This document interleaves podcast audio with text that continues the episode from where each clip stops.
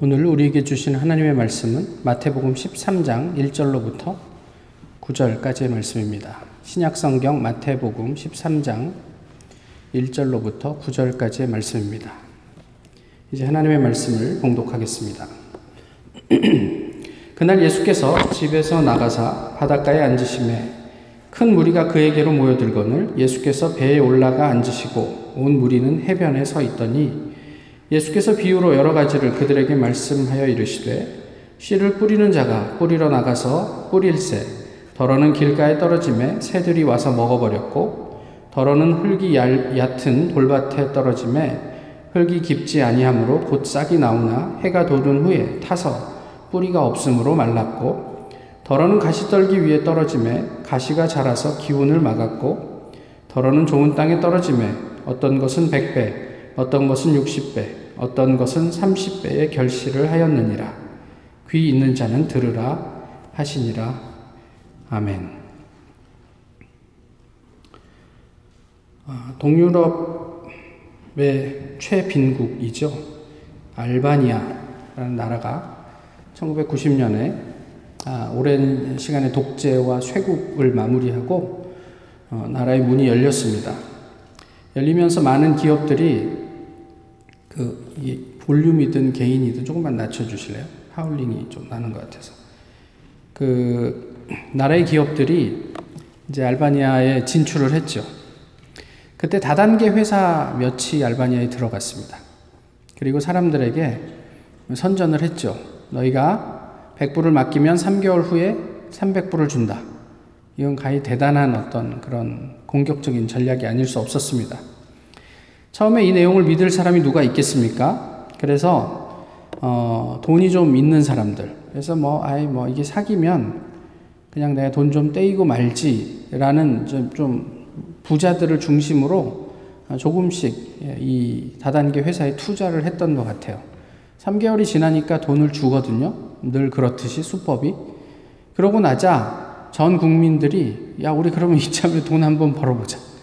그래서 있는 돈 없는 돈 친척들 돈 다 끌어 모아가지고 어, 그 다단계 회사에 투자를 했고요. 그 회사는 그 돈을 챙겨서 어, 나갔습니다. 나라 밖으로. 그래서 아, 그 제가 2000년에 알바니아에 있을 때 GNP가 100불이었으니까 나라 경제가 말도 안 되는 나라였는데도 전 국민의 70%가 아, 이 피해를 입고 그 이후에 이제 뭐 폭동이 일어나고 뭐 그랬었죠. 아, 연 12% 어, 이자를 금융권이 보장한다면 이거는 요즘 시대에는 상당히 높은 이율입니다. 그죠? 100불을 맡기면 한 달에 얼마 주는 거예요? 1불 주는 거예요. 그죠? 12%니까. 만약에 알바니아 사람들에게 너희가 100불 맡기면 한 달에 1불씩 이자를 줄게. 그랬으면 그 사람들이 거기에 투자했겠습니까? 물론 안 했겠죠. 뭐 별 의미 없는 돈이기 때문에 그럴 수도 있습니다. 이게 그런데 비단 알바니아만의 문제이겠습니까? 우리나라 안에서도 이런 비슷한 류의 피해들이 심심치 않게 뉴스를 타고 있기도 하고요. 어쩌면 사람이 사는 어디에서나 대박의 꿈 때문에 갑자기 어떤 이성적인 판단이 흐려져서 이러한 류의 피해를 보는 경우들이 적지 않은 것 같습니다. 오늘 본문을 보시면 큰 무리들이 모여들었다. 이렇게 이야기를 하고 있어요. 늘 그랬던 것처럼 예수님께서는 배에 오르셨습니다. 그리고 그 해변가에 사람들이 모여서 있고 예수님은 호수로 뛰어 떨어져 나와서 배 위에서 사람들에게 말씀을 들려주셨습니다. 잘 아시는 것처럼 마태복음 13장은 어, 비유장입니다. 특별히 천국과 관련된 비유가 모아져 있다. 그래서 천국 비유장 이렇게 이야기를 하기도 하는데요. 오늘 읽었던 본문은 뒤에 가서 예수님께서 어떤 비유라고 말씀을 하셨냐면 씨 뿌리는 비유다라고 말씀을 하셨어요. 그러므로 너희는 씨 뿌리는 비유를 들으라 이렇게 얘기를 하셨죠. 아마도 그때가 어, 유대인들에게 이렇게 씨를 뿌리는 계절이 아니었나 싶습니다. 그러니까 어디를 가도 사람들이 목격하는 게 농부들이 밭에서 씨를 뿌리는 장면을 목격하니까 예수님께서 그것을 비유로 들어 사람들에게 무엇인가 말씀하시고자 했던 거죠. 비유의 목적은 무엇입니까? 왜 비유로 말을 하죠? 왜 예를 들어서 설명을 하냐면 어떤 어려운 문제를 쉽게 사람들에게 설명하고 보여주기 위함입니다. 오늘 본문도 어, 비유로 설명함은 사람들이 잘 알아듣지 못하기 때문이다 라고 얘기를 했습니다. 그런데 본문 10절에서 17절 사이에서는 이 모여든 이 무리가 예수님의 말씀을 이해하지 못할 것이다. 그럼에도 불구하고 이렇게 묘사하고 있습니다. 보지 못하고 듣지 못하고 깨닫지 못하니까 그래서 비유로 말씀을 했는데 좀 잘 이해해 보라고. 그런데 그 비유마저도 아는 것이 그들에게는 허락되지 않았다. 이렇게 본문은 이야기를 하고 있어요. 그러면서 이유를 이야기하는데 그 이유는 그들의 마음이 완악해졌기 때문이다. 라고 15절에서 말씀하고 있죠. 이 완악하다라는 헬라어는요, 두껍, 두껍게 만들다라는 의미예요. 뭐 살찌게 하다. 내지는 그래서 어리석게 만들다. 또 그, 그 안의 의미로는 마취시키다. 이런 의미가 그 안에 들어 있습니다. 마음이 완악해지다 할 때 마음은 그 심장입니다. 그런데 이 심장을 통상 유대인들은 영적 생명의 중심 자리라고 생각을 했어요. 그리고 열정이 있고 우리의 욕망이 그 들어있는 자리라고 생각을 했어요. 그러니까 그냥 원색적으로 번역을 해보면 너희가 이것을 들어도 또 보아도 듣지도 보지도 못하는 이유는 너희의 심장이 살쪘기 때문이다. 심장이 두꺼워져서 잘 뛰지를 못해요. 죽은 목숨이죠. 또 다르게 얘기하면 영혼의 중심, 우리의 열정의 근원이 마취되었다라는 이야기예요. 마취를 할 때 어떻게 하는지 아십니까? 마취를 할 때 두 가지 기전이 있는데요. 하나는 먼저 근육 이완제를 어, 주사합니다. 그러면 온몸의 근육이 다 풀어져서요. 우리 호흡도 할 수가 없게 돼요. 그 자발 호흡을 멈추게 하고 그다음 기도삽관을 통해서 어, 폐에다가 기계로 어, 그 마취제와 산소를 공급을 하지요. 그러고 나면 이제 마취가 이제 되는 거예요. 두 번째 그 기전이 뭐냐면 그렇게 마취시켜서 감각과 정신을 마비시키는 거죠. 그런데 거의 일어나는 일은 아닌데요. 수술 중 각성이 일어나는 경우들이 아주 드물게 있습니다.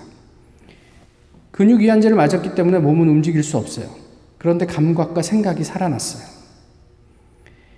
어, 감각과 생각은 살아나서 말도 들리고 어, 사람들이 나를 만지는 걸 다 느낄 수 있는데 근육은 무력해요.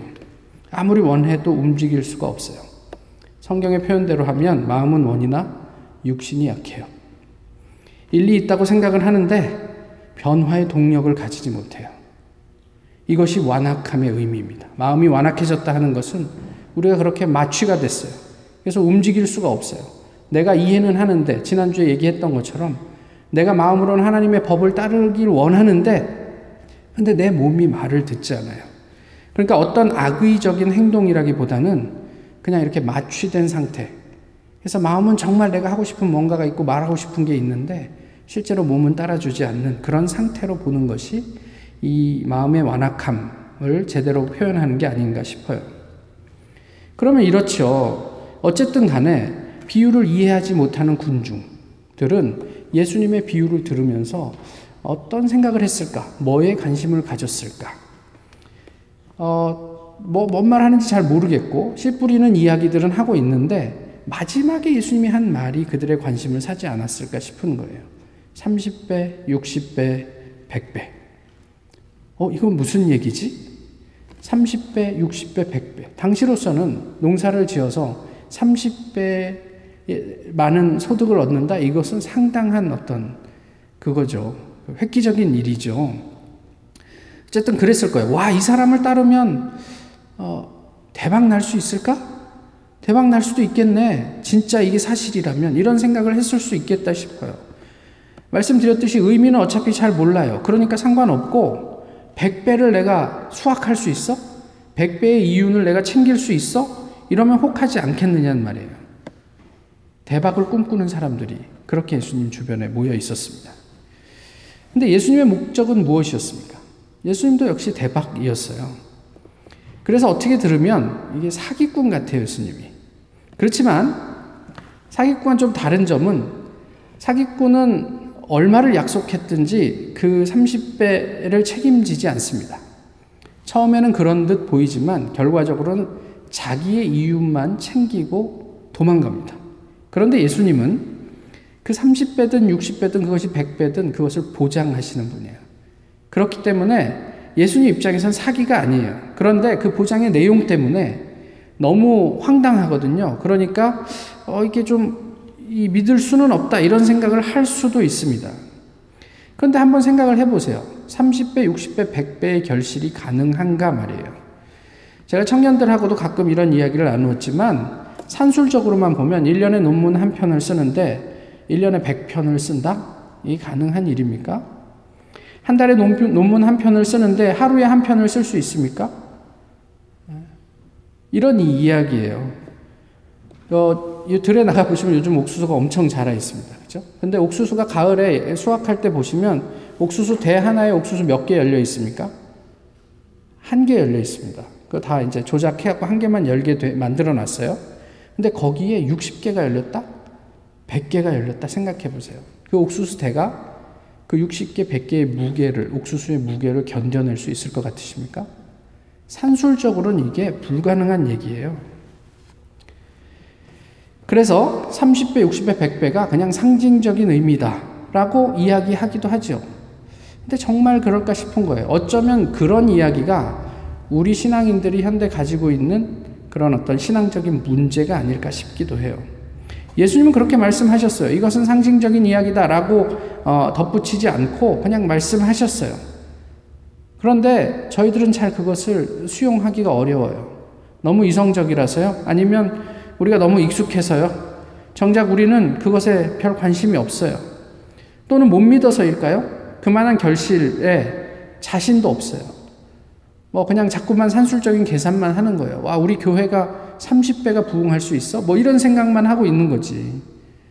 뭐 내가 이렇게 경제 활동을 하면서 100배의 축복을 받을 수 있어? 뭐 이렇게만 생각하면서 에이 그런 일은 일어나지 않을 거야. 자, 자신이 없어요. 또는 겸손해서 뭐 나 같은 사람이 그럴 일이 있겠어. 괜찮아. 뭐 이런. 이게 진짜 우리 그리스도인들의 문제는 아닐까? 하나님께서 그렇게 말씀하셨으면 그게 내 나에게 있어서 또는 뭐, 뭐 우리 주변에 있어서 뭔가 목격되고 이런 것과 상관없이 하나님께 좀 맡겨놓고 하나님께서 말씀하셨으면 이루시겠지. 그리고 내가 할 일 할 수 있는 그런 어떤 자세나 태도보다는 이게 가능한 얘기야?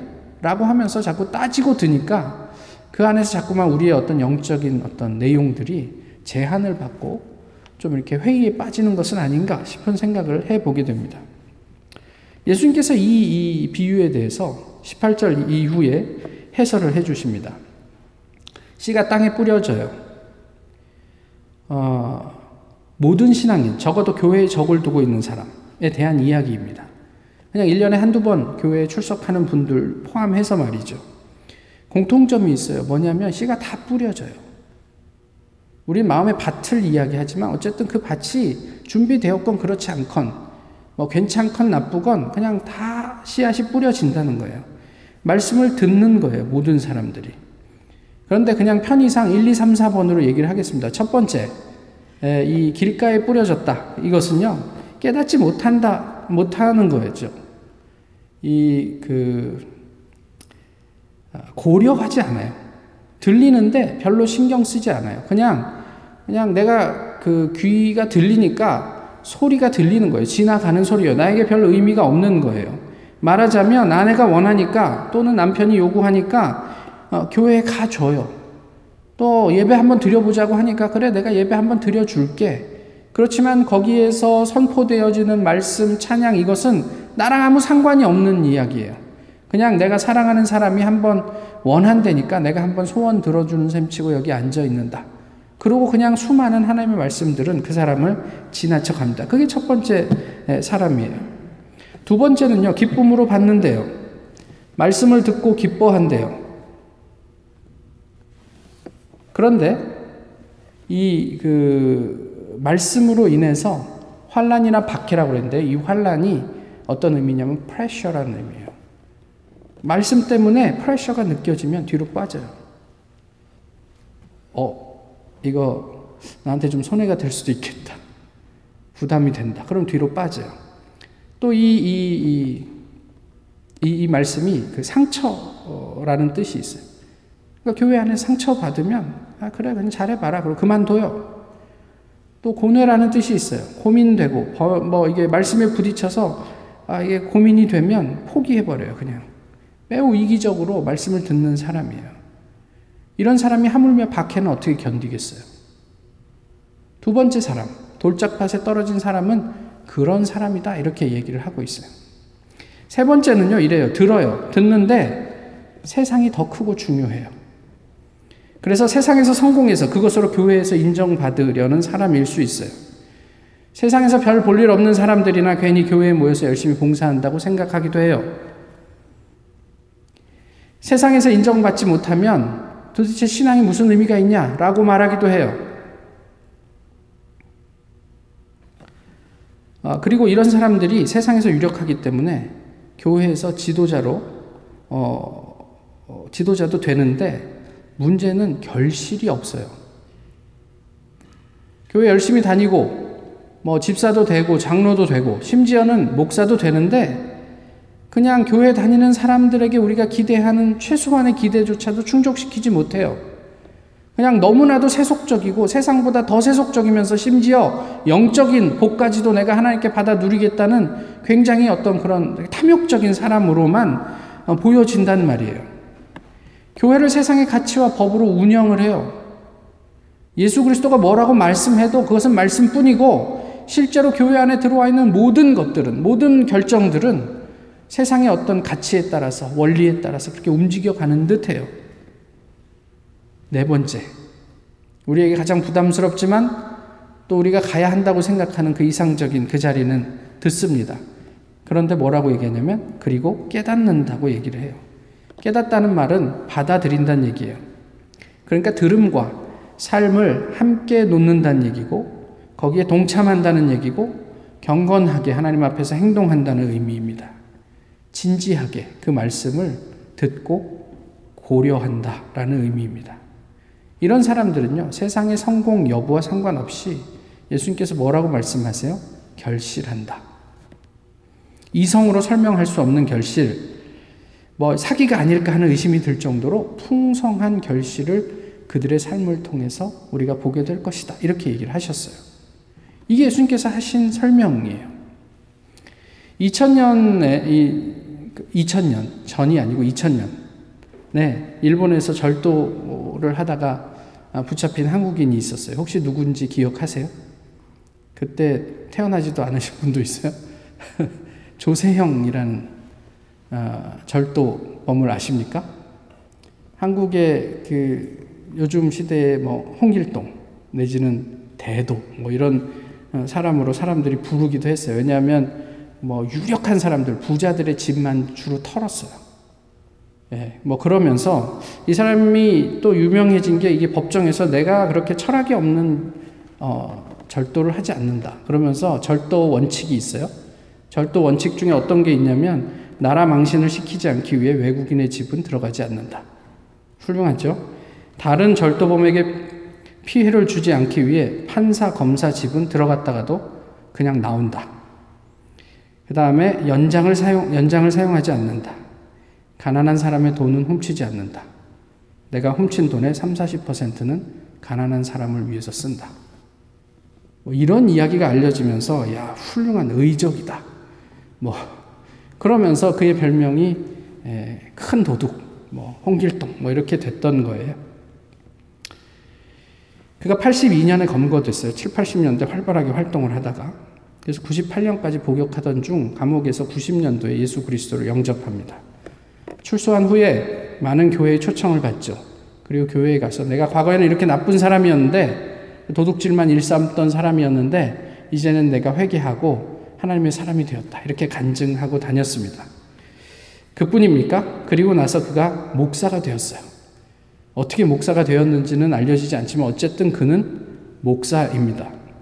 그러면서 일본을 왔다 갔다 했어요. 왜 왔다 갔다 했냐면 일본에 있는 노숙자들에게 내가 전도할게. 그러면서 선교 여행차 일본을 갔다가 거기에서 이제 절도를 하다가 붙잡힌 거예요. 목사인데 절도하다 붙잡히니 얼마나 힘들어요? 그래서 내 일본의 이, 이, 이 방범 시스템이 어떤가 한번 시험해 보려고 들어갔었던 거다. 뭐 이런 식으로 이제 이제 변명을 하곤 했죠. 그래서 한 3년여 옥살이를 하고 한국에 귀국했습니다. 그런 다음에 어떻게 됐을까요? 잘 살았을까요? 아니요. 뭐 그 이후에도 수도 없이 2005년, 2010년, 13년, 15년 계속 절도 및 뭐 작물 어, 거래 등으로 계속 감옥을 들락날락 했어요. 최근에 소식이 궁금해서 봤더니 작년 11월에 어, 한국 나이가 아니고 만으로 81세에 2년 6개월 선고를 받고 지금 감옥에 있습니다. 처음 그가 교회를 돌아다니면서 간증할 때 개과천선의 대명사였어요. 내가 하나님의 말씀을 이렇게 기쁨으로 받아들고 세상 가운데 내가 이제는 하나님의 백성으로 살기를 결단했습니다. 그런데 지금은 목사 출신의 범죄자로 교회가 사회로부터 조롱을 받는 빌미를 제공한 사람이 되었습니다. 도대체 저런 사람이 어떻게 목사가 됐냐? 목사는 진짜 아무나 해도 되는 거냐? 뭐 이런 거예요. 그러니 교회가 그 모양이지. 한심하죠. 그러나 저는 이 사람이 회심한 것에 대한 진정성은 의심하지 않습니다. 어, 교회를 순회하면서 간증했던 것, 목사 안수를 받았던 것, 또 자기의 옥바라지를 하던 그 여인과 결혼하고 아들을 낳았던 것, 이 모든 것도 당시에는 진지하고 순수했을 것이라고 믿고 싶습니다. 목사까지 되고 싶을 만큼 진지했는데 그런 사람이 어떻게 이처럼 죄의 늪에서 벗어나지 못하고 있을까? 근데 저희가 지난주에도 그런 이야기를 나누었잖아요. 곰곰이 생각해 보면 정도의 차이가 있을 뿐이지 하나님 앞에서 우리도 이 사람과 크게 다르지 않은 사람들은 아닌가 생각을 해봐요. 우리의 정체는 무엇입니까? 1번, 2번, 3번, 4번. 아니, 우리의 정체가 무엇이기를 바라십니까? 그러면 다 4번이라고 이야기를 하시잖아요. 그렇면 정말 우리가 4번에 갈 수 있는 것은 맞습니까? 그런데 우리가 지금 1번이냐, 2번이냐, 또는 3번이냐, 4번이냐, 이것을 어떤 단계를 의미하는 것으로 본문을 이해하면 크게 오해하시는 것 같아요. 이것은 우리 안에 다 그냥 혼재되어 있는 상태예요. 피곤하고 기분이 좋지 않을 때 말씀이 아무리 좋아도 그냥 멀리하고 어, 넘어가잖아요. 누구에게 상처를 받았어요? 그러면 그래 내가 좀 쉬지. 그러고 그냥 좀 이렇게 뒤로 물러나 있기도 하잖아요. 말씀이 부담이 될 때 고민을 하지만 결국 그 말씀을 외면하고 내가 원하는 선택을 하기도 하잖아요. 자녀 때문에, 학업 때문에, 사회에서의 경력 때문에, 또 욕심 때문에 하나님의 자녀답지 못할 때도 많지 않아요, 우리가? 그러지 않아야 한다고 이야기하지만 우리의 삶은 이 1번과 2번과 3번이 늘 혼재되어서 그 안에서 우리가 갈등하는 삶이잖아요. 네 번째는 어때요, 네 번째? 이런 거는 없어요, 우리의 삶에? 아니요, 왜요? 드물기는 해도 또 말하기조차 좀 부끄러운 부분이 있을 수도 있지만 말씀을 듣고 깨달아서 그 말씀에 동참하는 경우도 있지요. 그래서 때때로 아, 내가 당신 때문에 그래도 예수님을 더 잘 믿게 되었습니다. 라는 고백을 누군가로부터 듣기도 하지요.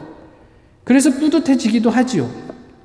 그러니까 이 네 가지가 우리 안에 혼재되어서 우리는 그 사이에서 늘 갈등하는 사람들이라는 말이에요. 또 하나요. 이 네 가지 밭 중에 어떤 밭이 가장 많을까요? 어떤 밭이 가장 넓을까요? 아무리 우리를 돌아봐도 4번은 좀 별론 것 같으세요? 뭐, 현, 이, 현실은 그래 보이는데요. 정말 그런지 한번 보자는 말이에요. 아까도 말씀드렸지만 이때가 아마 씨 뿌리는 시기였을 건데요. 이스라엘에서 그때 당시에 씨 뿌릴 때는 이렇게 뭐 조심스럽게 뿌리지 않고 이렇게 흙뿌림을 했대요. 그러면 농부가 밭에다 씨를 뿌리는데 어디다 씨를 뿌릴까요? 좋은 밭에다 뿌리죠. 일부러 농부가 뭐 길가에 막 뿌리고 뭐 예수님 비유하시라고 막 돌짝밭에 씨 뿌리고 가시덤불에 씨 뿌리겠어요? 안 그래요. 이 길가나 돌짝밭이나 가시덤불은 농부가 그냥 옥토에다가 씨를 뿌리다가 어떤 이유로 바람이 불었던지 어떤 이유로 이게 조금씩 흘러나가는 그런 모습들이죠. 그렇게 보면 이제 압도적으로 많은 것은 네 번째예요. 옥토예요. 그리고 이것이 예수님의 목적이에요. 하나님 나라의 풍성함은 이 정도라는 것을 묘사하고 싶었던 거죠. 이것이 우리가 가지게 되는 소망의 근거라고 얘기해 주고 싶으셨던 거예요. 와, 그렇게 넉넉해? 그렇게 풍성해? 그러면 염려 안 해도 되겠네. 경쟁하지 않아도 되겠네. 내가 많이 쥐고 있지 않아도 되겠네. 이게 천국이죠. 그 천국을 예수님께서는 우리에게 보여주고 싶으셨던 것 아닐까요? 말로만 하면 또 무슨 의미가 있어요? 그래서 마태복음에서 이어지는 14장에 가면 뭐가 나오냐면 오병이어 사건이 나와요. 그 풍성함을 예수님이 몸소 보여주셨어요. 그냥 어린아이가 한 끼 식사 정도 할 수 있는 그런 음식을 가지고 거기에 남자만 5천 명이 모여 있고 여자와 아이들까지 하면 뭐 줄잡아 만 명 이상이 됐을 거라고 생각을 하는데 그 조그마한 음식을 가지고 그 모든 사람이 배부르게 먹고 남는 음식이 넉넉하게 있을 만큼 하늘나라는 하나님의 역사는 이만큼 풍성하다. 이것을 보여주셨던 거예요. 하나님 나라는 모든 사람이 넉넉히 가지고도 남는 풍성함, 그런 평화가 있다. 예수님은 이 비유를 통해서 그런 이야기들을 우리들에게 해주고 싶지 않았을까요? 이게 오늘 본문을 통해 예수님께서 제자들과 우리들에게 보여주시고자 하는 천국이었단 말이에요. 이것이 예수님의 목적이라면 결국 예수님은 우리로 하여금 30배, 60배, 100배를 결실하는 하나님 나라의 백성으로 만드시지 않겠느냐 말이에요. 예수님이 이 땅에 오신 이유가 야, 니들 맘대로 해. 들으려면 듣고 말라면 말고. 그러면서 그냥 막 뿌리시는 거예요. 아니요. 모든 사람이 다 하나님의 구원 안에 포함되기를 바라는 마음으로 우리 사람들을 향해서 끊임없이 우리의 마음을 갈아주시고 그 씨앗을 뿌리는 일을 멈추시지 않는단 말이에요. 때로는 우리 안에 그것이 거친 돌밭이나 가시덤불이나 길가 라고 할지라도 예수님께서는 끊임없이 그 말씀을 뿌려주신단 말이에요. 그러면서 우리가 누려야 할 풍성함이 여기에 있어. 같이 가자. 뭐 이런 이야기를 하신 게 아닐, 아닐까요? 제자들 한번 보세요. 10절에서 17절 사이의 내용인데 예수님께서 뭐라고 얘기하시냐면 뭐 이제 이건 제 해석이지만 너희는 좋겠다. 보고 들을 수 있어서 좋겠다. 이 많은 사람들은 보아도 보지 못하고 들어도 듣지 못하는데 너희는 보고 들으니 얼마나 좋니? 이렇게도 얘기해요. 많은 선지자와 의인도 보고 듣지 못했는데 너희는 보고 듣는 것이 허락되었으니 얼마나 좋니? 요청하지도 않았는데. 우린 비장하잖아요. 주님, 제가 주님 말씀을 깨닫게 해주십시오. 그러면 깨달아질 것 같아요? 깨달아질 것 같아요. 하나님이 그걸 외면하시진 않을 것 같아요. 그런데 제자들에게 너희처럼 철없는데 요청하지도 않았는데 옛날에 선지자들이나 의인들도 이해하지 못했던 보지 못했던 듣지 못했던 이 비밀을 너희는 이제 보지 않니? 그것이 허락된 아주 고, 존귀한 사람들 아니니 얼마나 좋니? 이렇게 말씀하시는 것 같아요. 제자들이 보고 들었다라는 것은 23절에 네 번째 밭, 듣고 깨달음, 곧 진지하게 고려하고 그 말씀대로 살아보려고 행동해 보는 그런 어떤 어, 내용을 함축하고 있죠. 첫 번째, 두 번째, 세 번째와 네 번째가 달라지는 점이 여기입니다. 첫 번째, 두 번째, 세 번째 사람들도 씨 뿌림을 받았어요. 들었어요. 그런데 깨닫지 못했어요. 다른 말로 하면 들었지만 받아들이지 않았어요. 이렇게 보면 예수님께서 말씀하신 백배 결실의 비결은 깨달음에 있습니다. 이 깨달음이 뭐라고요? 내가 어느 순간 이렇게 멍 때리고 있는데 갑자기 이렇게 막 번개가 쳐갖고 우와 하나님이 내가 받아들여져 이런 게 아니고요. 수용과 행동으로 결정이 돼요. 우리의 노력으로 결실을 유발하는 것이 아니라 말씀을 듣고 그것에 동의하기 때문에 삶의 태도가 바뀌게 되고요. 그러한 삶의 모습을 통해 나타나는 결과가 30, 60, 100배의 결실이다. 오늘 본문은 이런 얘기를 해주고 있어요. 막 애쓰고 노력해서 우리가 30배를 얻어야지가 아니고 그저 말씀에 내가 하나님 아멘 동의합니다. 그리고 이 말씀이 나에게 찔리기 때문에 내가 그렇게 나의 삶을 조금 수정해 그 삶을 적용합니다. 그런 어떤 변화된 삶의 태도 가운데 우리도 모르게 목격하게 되는 결실이 있다. 이런 이야기를 하는 거죠. 그렇기 때문에 결실은 전적으로 예수님에게서 비롯됩니다. 그러니까 선지자들과 의인들, 그리고 현재 제자들이 가지는 유일한 차이는 예수 그리스도의 유무예요. 왜 선지자들이 보지 못했겠어요? 왜 그때 당시에 의인들이 듣지 못했겠어요? 그렇지만 예수님께서 나로 인해서 너희가 경험하는 이 풍성함이 놀랍다. 이런 이야기를 해주고 있죠. 그러나 내 눈앞에 예수님이 있어도 보고 듣지 못한 사람들이 있었음도 기억하시면 좋겠어요. 어, 이렇게 보면 예수님의 유무가 그 차이가 아닌가요? 제자가 묻습니다. 지식과 깨달음의 차이가 무엇입니까? 스승이 대답합니다. 내가 지식을 갖추었을 때 너는 길을 보여주기 위해 횃불을 사용한다. 내가 깨달았을 때 너는 횃불이 된다. 이제 어떻게 하시겠어요? 들음과 깨달음이 차이가 뭐예요? 우리 이제 어떻게 살아야 할까요?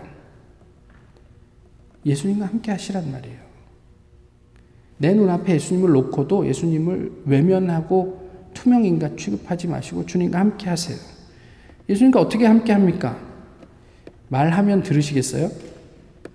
우리 말해도 잘 안 하잖아요. 그게 이제껏 어, 교회와 사람들이 크리스천들이 보여준 습관이잖아요. 오늘 우리에게 있어 예수님과의 동행은 무엇을 의미할까요? 루터는 이런 말을 했어요. 용감하게 죄를 지어라. 그러나 더 용감하게 그리스도를 신뢰하라. 루터는 우리가 완벽해야 한다고 얘기하지 않았어요. 용감하게 죄를 지어라. 그러나 더 용감하게 그리스도를 신뢰하라. 그러면 어떻게 될까요? 우리의 삶이. 예수님이 아니면 결실은 없습니다. 결실하기 위해 우리가 할 일도 없습니다. 그저 기도하십시오. 그리고 말씀을 끊임없이 들으십시오. 그리고 보세요. 뭘요? 우리 삶에 맺혀지는 결실을 보시란 말이에요. 우리도 결실하게 될 것입니다. 예수님께서 그렇게 씨를 뿌리셨기 때문에 그렇습니다. 내가 원하든 원하지 않든 주님의 부름을 받은 이상 주님께서는 반드시 우리로 하여금 하나님 나라를 상속하고 세상 가운데 결실하게 하실 것입니다. 예수님께서는 우리의 요청과 무관하게 보고 듣게 하실 것이고 깨닫게 하실 것입니다. 암울한 현실이라며 두려워하고 있지만 그래서 오늘의 문제에 더 우리가 집착하기도 하지만 지금보다 더 어려울 때도 예수님과 함께라면 우리는 결실을 기대할 수 있습니다. 우리는 지금 어떤 대박을 꿈꾸고 있습니까? 기도하겠습니다. 귀하신 주님, 오늘도 저희 주님 앞에 서게 하심을 감사합니다. 예수 그리스도 때문에 우리가 누릴 수 있는 천국의 풍성함을 혹 세상 가운데 놓치고 있는 것은 아닌지요. 재물과 또 세상의 유혹 앞에서 무너지고 있는 것은 아닌지요. 또 말씀이 부담이 될 때마다 등을 돌리고 있는 것은 아닌지요. 그저 무감각하게 주님의 말씀을 지나쳐 가고 있는 것은 아닌지요.